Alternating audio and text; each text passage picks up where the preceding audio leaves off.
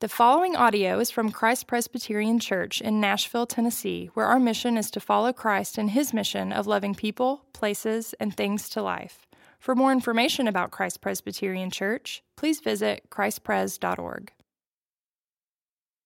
This morning's scripture reading comes from Mark chapter 5, verses 21 through 42.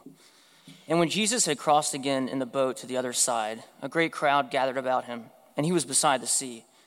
Then came one of the rulers of the synagogue, Jairus by name, and seeing him, he fell at his feet and implored him earnestly, saying, "My little daughter is at the point of death. Come and lay your hands on her, so that she may be made well and live." And he went with him. And a great crowd followed him and thronged about him. And there was a woman who had a discharge of blood for 12 years, and who had suffered much under many physicians, and had spent all that she had, and was no better, but rather grew worse. She'd heard the reports about Jesus and came up behind him in the crowd and touched his garment. For she said, "If I touch even his garments, I will be made well." And immediately the flow of blood dried up, and she felt in her body that she was healed of her disease. And Jesus, perceiving in himself that power had gone out from him, immediately turned about in the crowd and said, "Who touched my garments?" And his disciples said to him, "You see the crowd pressing around you, and yet you say, 'Who touched me?'" And he looked around to see who had done it. But the woman, knowing what had happened to her, came in fear and trembling, and fell down before him, and told him the whole truth. And he said to her, "Daughter, your faith has made you well. Go in peace, and be healed of your disease." While he was still speaking, there came from the ruler's house some who said, "Your daughter is dead. Why trouble the teacher any further?" But overhearing what they said, Jesus said to the ruler of the synagogue, "Do not fear, only believe." And he allowed no one to follow him except Peter and James and John, the brother of James. They came to the house of the ruler of the synagogue, and Jesus saw a commotion, people weeping and wailing loudly. And when he had entered, he said to them, "Why are you making a commotion and weeping? The child is not dead, but sleeping." And they laughed at him. But he put them all outside and took the child's father and mother and those who were with him and went in where the child was. Taking her by the hand, he said, "Talitha Kumi," which means, "Little girl, I say to you, arise." And immediately the girl got up and began walking, for she was 12 years of age. And they were immediately overcome with amazement. This is the word of the Lord. Praise be to Christ. Thanks, Kyle. Most of you may know that I am a big football fan, but I don't think you need to be a huge football fan to know a name that has become a household one as of the last week, a guy named Damar Hamlin.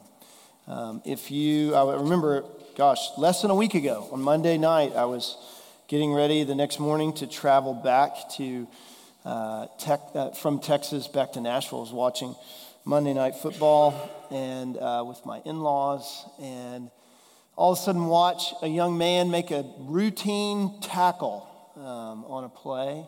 He stands up from the Buffalo Bills. Damar played for the Buffalo Bills. He stands up and all of a sudden just collapses. And as many say in this, and you'll hear if you've watched any of the reports, we're so used to people kind of after, that happens. You see a thumbs up. You see a cart going off and then maybe sitting up or, clapping or at least raising a hand. None of that happened. In fact, if you notice and if you watch any of the video, you see people coming out. There's a lot of alarm. They began to surround him. And what we realize is for the next 9 minutes, Damar Hamlin was not even alive.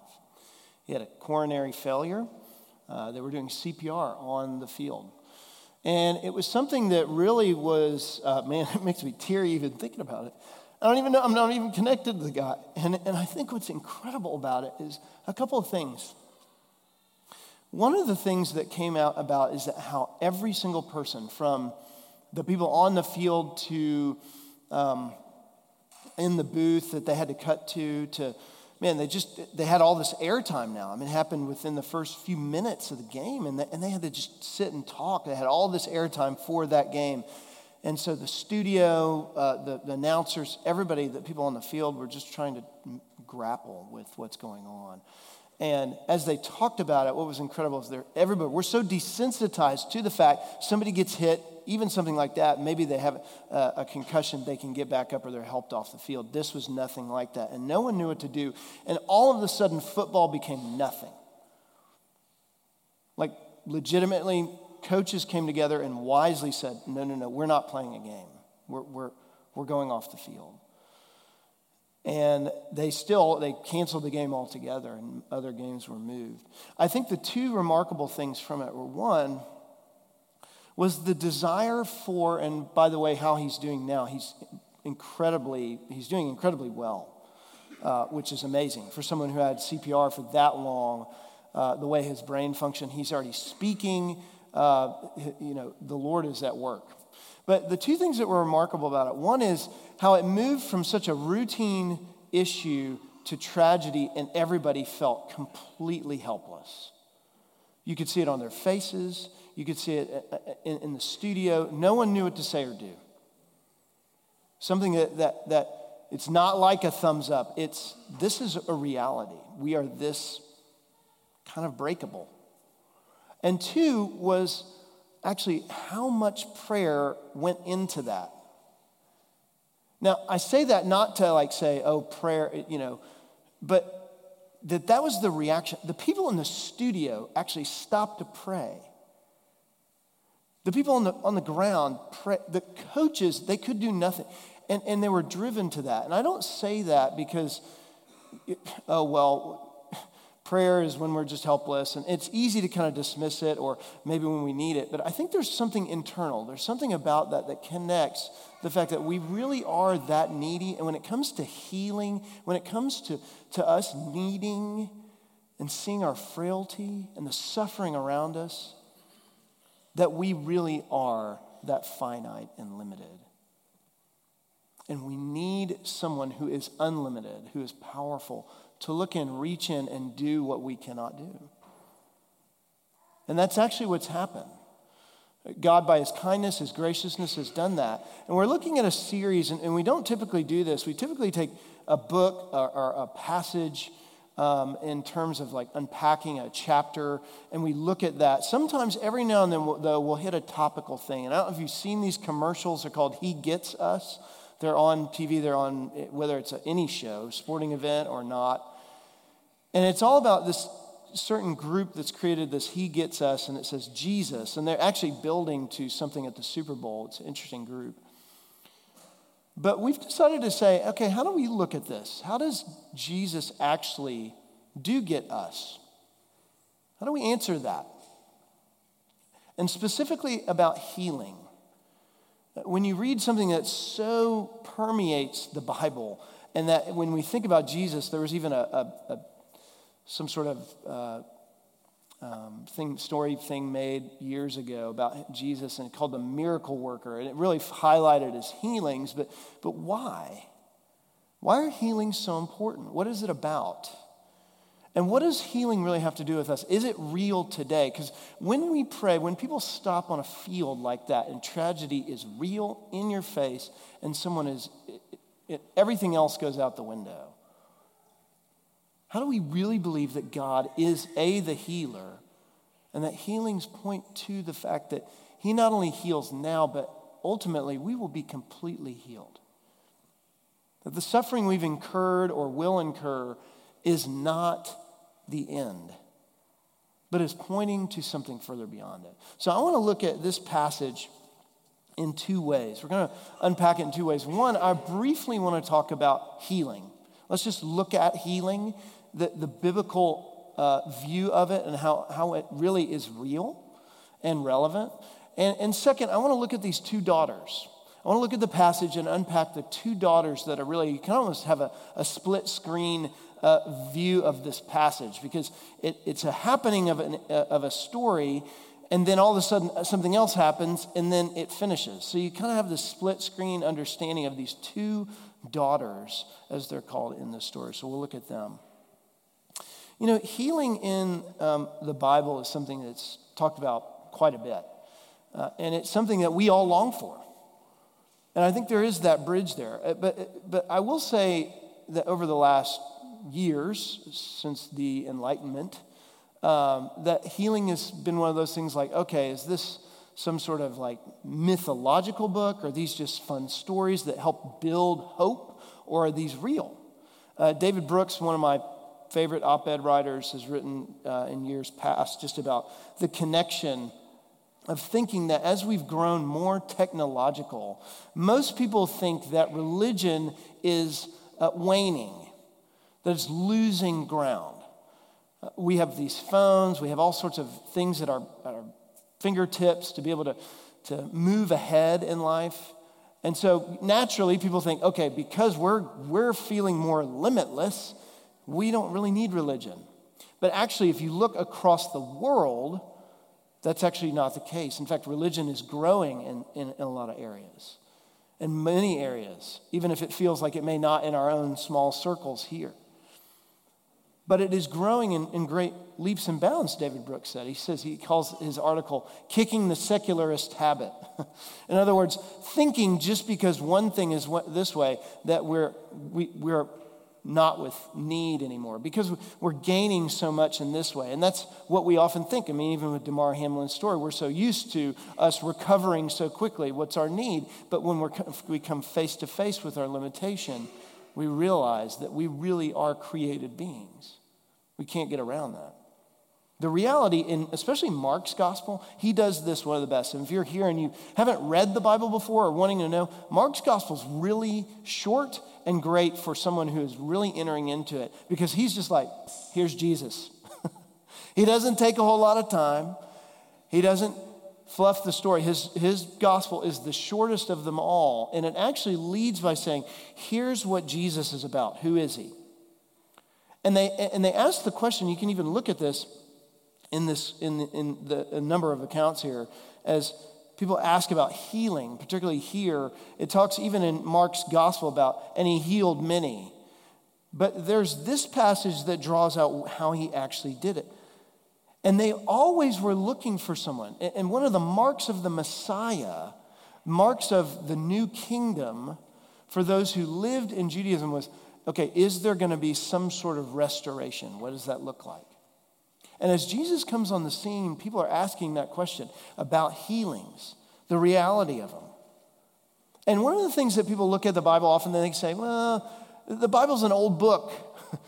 These people might have been really gullible. Maybe they didn't have enough science then. Well, that's actually not true.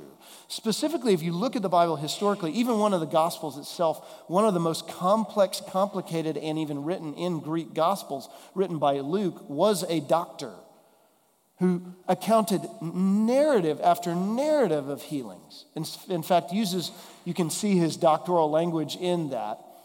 Now, maybe he didn't do the same kind of schools that we have today, but he went to school, he studied, he was a trained historian. Mark and others, and as you even see at the end of this, they knew what was true and what wasn't. Verse 42, and immediately the girl got up and began walking, for she was 12 years of age, and they were immediately overcome with amazement, because this doesn't usually happen.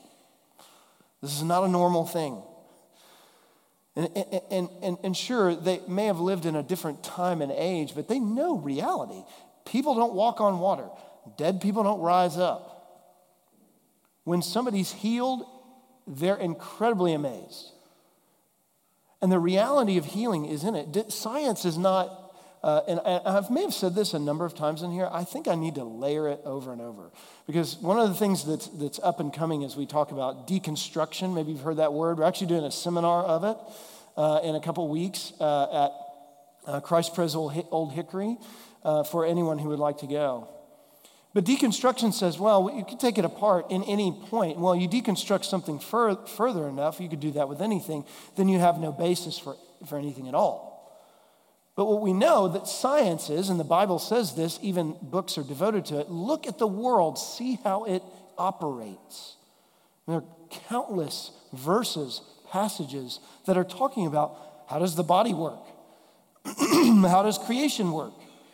How do we observe it? How do we live in it? How does faith connect to science and is not opposed to it? Because even if you're here and you would say you were a scientist or a physician of sorts, faith is consistently within all of our vocations, including those of medical profession, if not more, because of the belief of, hey, when I do this, then I do that. Science works in the realm of nature and everything of God, what he has created in it for us to understand and know and for us to observe. But the relevance of healings in this is the fact that Jesus doesn't use miracles to coerce faith. The Bible doesn't use healings and these kind of things, supernatural work, to coerce anyone to say, you must believe. And here's how we know that. The religious leaders themselves, the people you would think would say, hey, Jesus, we're going to believe. I mean, you showed these things. They actually say, Jesus, if you perform these miracles, we'll believe. And Jesus says, no, I will not. Because even if you see someone, and even says this, Jesus says, even if you saw someone rise from the dead, it does not mean you would believe. It does not warrant faith. See, miracles aren't the suspension of nature. They're actually the restoration of it. And when we see the healings here, and when you read that in the Bible, it's not these powerful, wild stories to get you to go, oh, cool, I want to follow this guy. Plenty of people did that, and Jesus constantly said, no, do you know why you're following me? Because I'm not feeding you bread and fish, and I'm not restoring you to health or raising people from the dead to show you that I can do cool things, you better watch this. I'm doing them to show you how things ought to be, that there's a restoration of this world and life and of your body and of everything around it. And even these people, notice, the people that were healed in this passage are not walking around right now. The healings were for a purpose. They were an arrow, a direction. These people who were healed from these infirmities actually eventually died. They would see eventual death, and they, like us, will see that as well. So what was the point? To point beyond themselves. If it stops with the healing, you miss the healer. And many of us can go to these passages and read these and be encouraged. But if we stop there, if we look by faith to the healing and what we long for in healings and restoration in our own lives, we could miss it and actually not be fulfilled at all. And yes, we might have certain things about our world and our lives be given to us. Maybe we'll have a better circumstances, a quality of life.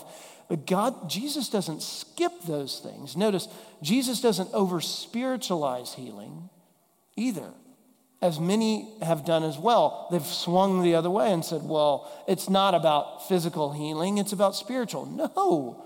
If that was the case, then Jesus would have said, you're healed. But there are plenty of passages where he even says to the people, your sins are forgiven, but you're also physically healed. So that they might know what Jesus can do, but more so who he is. So when we approach these passages in any of them, when the Bible talks about us praying over and over, it also includes in many of the New Testament contexts for churches that we need to be praying for each other for healing. That it's not just a quip. And I think for many churches and even Christians using the language of, hey, praying for you when people are sick, when there are major tragedies, when things are going on, I guarantee you, and one of the things that Damar Hamlin, who I know is a Christian, has said on his posts over and over, what I have found very interesting isn't just the thank yous that I've really appreciated. He says, please keep praying for me. Don't stop. And the stories I hear about his background and what he knows about himself and what he needs, it goes well beyond getting back onto a football field. Is that where our hearts go? Or do we just kind of want our lives in better place or shape? This is how the community draws together and that. Let's look at these two daughters because their stories are what really encourage us, I think, as a community, as a church, to look to the healer and also to encourage one another.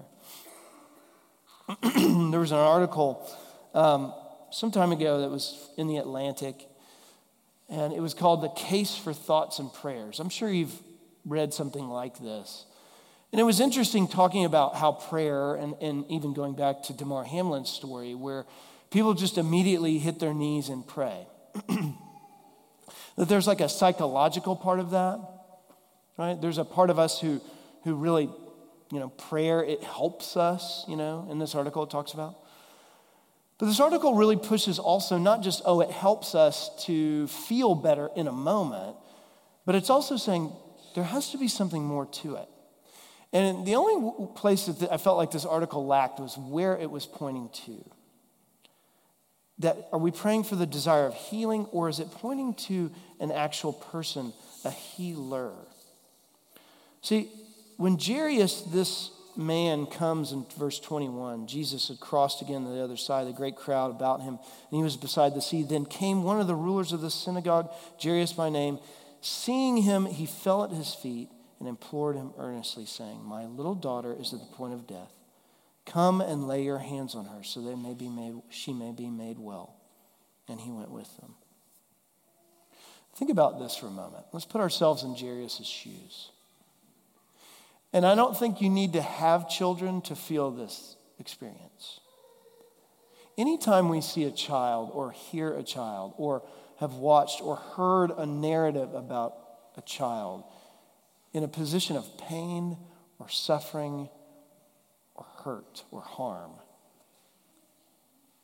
it provokes us. It should, at least. It provokes our hearts to say,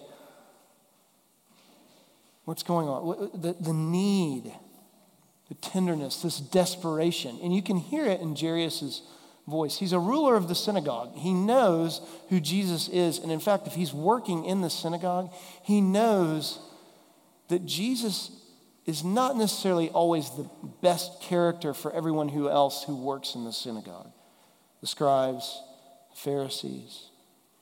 But he fell at his feet. Here's a ruler of a synagogue falling at someone who is not a ruler of a synagogue to implore him. You feel his desperation. And even the his words in verse 23, "my little daughter," that addition that Mark puts in there for us to know. He didn't just say, "hey, come heal my daughter." My little daughter. The addition of those words in Greek to say, this is my tender, precious girl. The longing for her to be helped and healed. And to be a ruler of a synagogue was somebody who actually arranged the worship services. He presented it for people to come in and to present themselves to God. He was the one who arranged, organized, and planned everything to accordance so that when people came, they worship. And now he finds himself in a way that he cannot plan. He cannot put things in a row. And the very worship he organizes for everyone else is pressed in on by the little girl, his sweet daughter, and the pain that she is in. His worship and his relationship to God is tested and pushed. As Jesus goes with them, he's pushing through a crowd in verse 25, and there was a woman who had a discharge of blood for 12 years.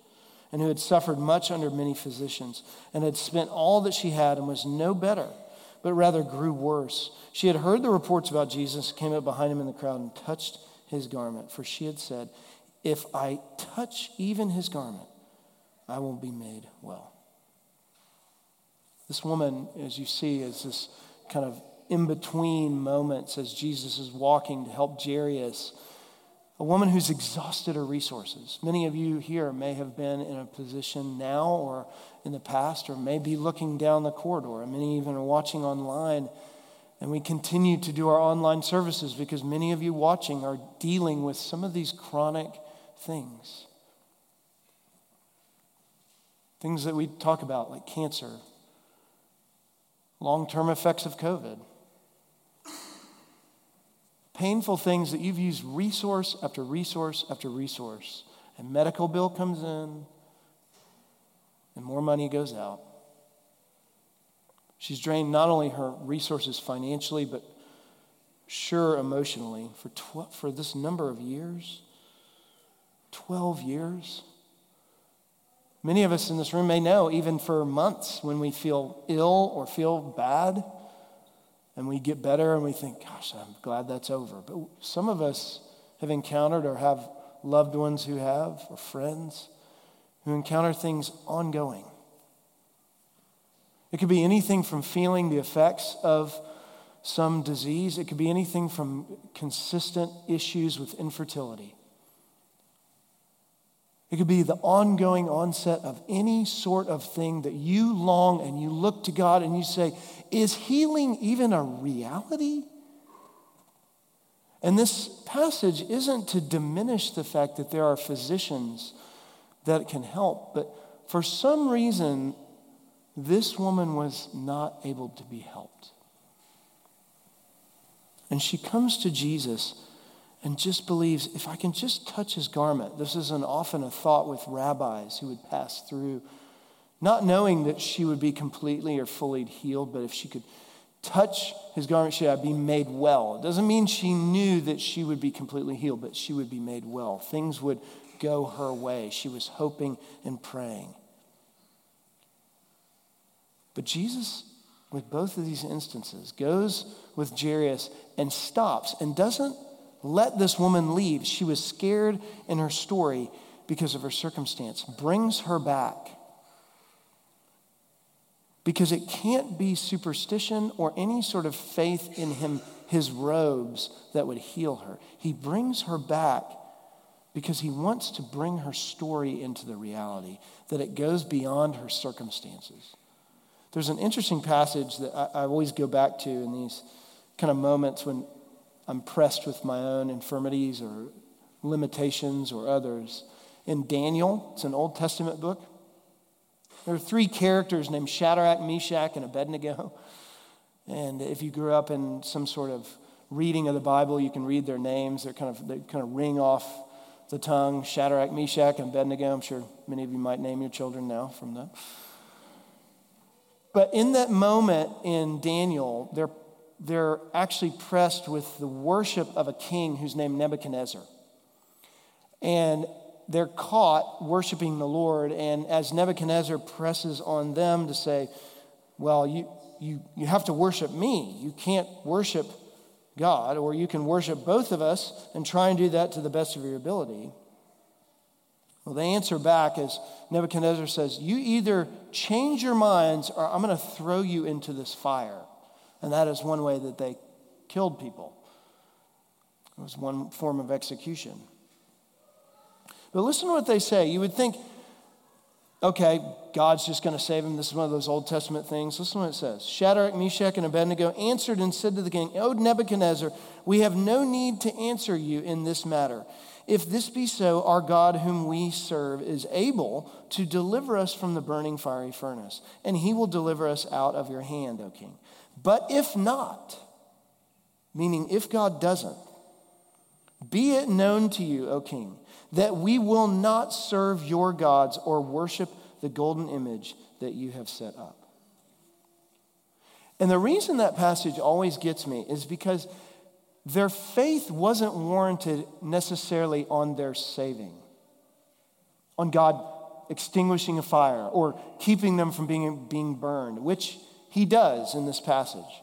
But their faith is put in the relationship they have with him, that they know that whatever Nebuchadnezzar, no matter what this world is putting at them, as painful as it is, as the reality of it is, that their relationship and their view and understanding of who God is not transferred or translated based on their circumstances. And I'll tell you what, that is one of the most difficult things for me. And I'm sure you feel the same. That our circumstances detail the character of who God is, rather than the other way around. And one of the things in this passage that I think is so important for us to see is that God's healing is a reality. God's healing in his salvation and what he's doing is a reality. But no, remember, these people who were healed then would die later. Who knows how? We don't know how. Because it's a taste of what God's restoration is going to be. He's not leaving them. He's preparing them. And we can be expectant both of maybe his healing now, but that his healing will happen in the future. It is a reality. And nothing can fade it. I want us to think about this with even these moments with Jairus and this woman. The time amounts. One of the things Mark draws out is not just their circumstances, but their time. When our faith in God's healing is met with time, doesn't it just erode your faith? You think about Jairus, and in the moment here, he's... And just walk with me for a second. You're Jairus. You ask Jesus. You implore him to come, and he says yes. You know what he's been able to do throughout the land. He's following you, and all of a sudden, he turns around and realizes he's not behind him right now. He's stuck in a crowd, and he's distracted now from people touching him, and then someone specifically touching him. What kind of mindset do you think is going through Jairus? Jesus, what? We don't have a record of what he may have said, but we do know that after this distraction, so to speak, and I'm sure in his mind, with this woman who's healed, while he was still speaking, verse 35, your daughter is dead. Why trouble the teacher any further? Well, that was the timing. What felt immediate, what felt like needed to happen. And yet, Jesus, what are you doing? You know, this isn't the first instance that Jesus kind of relays his delay to go heal somebody. There are multiple times in this passage where Jesus, in the Bible, in the New Testament, where Jesus sometimes will take his time. And over, you see the impatience. And I wish we could read more of it. I know we're to feel it in this passage. And I know you do too. And again, think about this woman, not only exhausted resources, but the chronic illness.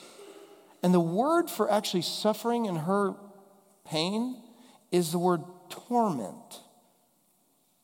It wasn't that she dealt with this, it was a tormented life that she was in. And I think what Mark wants us to understand about what Jesus is getting at and taught him in this passage in his teaching is that whether it's an immediate moment or 12 years of suffering, there is not 1 minute that goes by that is wasted on God's healing in your life. There's not a year, there's not a month, or even a minute that is lost on him in where you are. That's the reality of the Gospels. This is why Jesus is incarnate. This is why the Bible is different than other books. It's describing that God doesn't say, you know what, just pray to me, tell me you're healing, and that'll make you feel better, or I will try and visit you. He actually says, I'm going to not just have you pray to me, I'm going to actually come and pray for you. And I'm actually going to feel physical death and touch your infirmities. And enter into the suffering so that you know that you're suffering, even though you have no idea why it's immediate or 12 years long, is not without hope. And it is not dismissed. And it is not lost in thinking that just some random prayer was going to help it. But that prayers connect to a reality and a real person who enters in.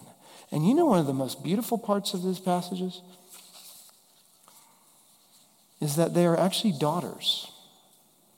And I know that's like, well, okay. But one of the things that Mark wants us to see as he closes this is that these passages pit two things against each other. One, the difference between the crowds and being a daughter or even a son.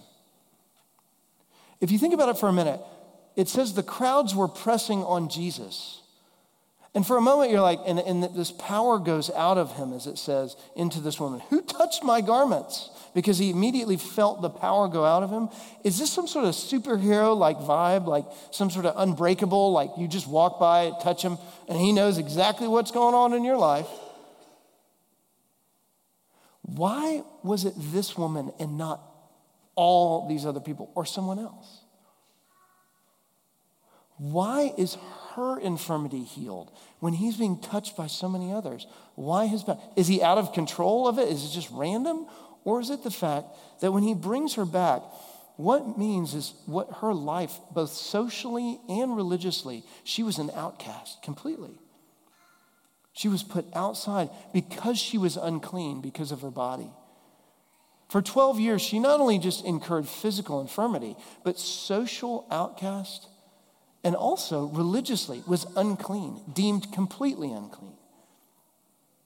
And what Jesus is doing when he says to her, he says, he brings her back, and don't you know she is fearful. She hides herself because she knows she is uncleaned and touched someone, particularly a rabbi to them, and made him unclean. And yet what is his response? Daughter, your faith has made you well. Go in peace and be healed of your disease. Daughter, you are now no longer an outcast. You are now a daughter. You are brought back in to the community of faith and to who you are before the Lord himself.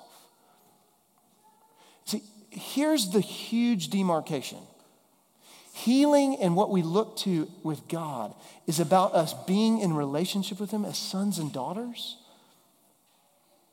So that it's not just your faith has made you well, so you're okay, but your faith, because of where it is in him, shows that your relationship is more than just a healing. It's that you're actually a daughter and a son. You're actually in deep relationship with him and actually one another. So that when we do and enter into one another's lives with illness, infirmity, lack, loss, whatever it may be, we're showing the family that we know is going to be the reality when the Lord returns. And Jairus here, and when he finally gets to Jairus' house, it says here in verse 37, and he allowed no one to follow him except Peter, James, and John, the brother of James. They came to the house of the ruler of the synagogue, and Jesus saw a commotion, people weeping and wailing loudly. By the way, these were considered pro-weepers, professional weepers that were hired to help with the weeping and grieving. Because what do they do next? Jesus says, she's not dead, but she's sleeping, in verse 40, and they laughed at him. Here they are to weep over her and to grieve and looking for hope and to help Jairus walk through this issue. And yet what they do when the guy who comes to say, she's not dead, she's asleep, is they laugh. And yet Jesus goes in, and what does he say?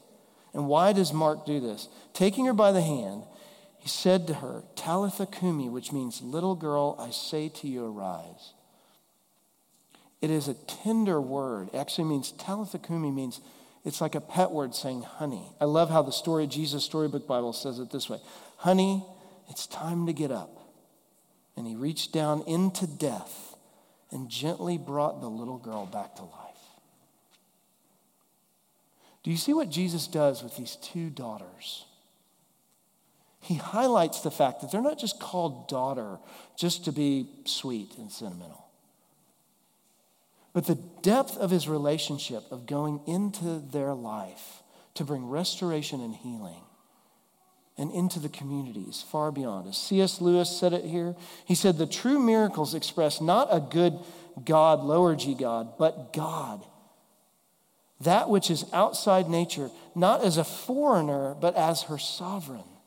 They announce not merely that a king has visited our town, but that it is the king, our king. Look, this meal is the taste of that. This meal is the taste of why we have faith.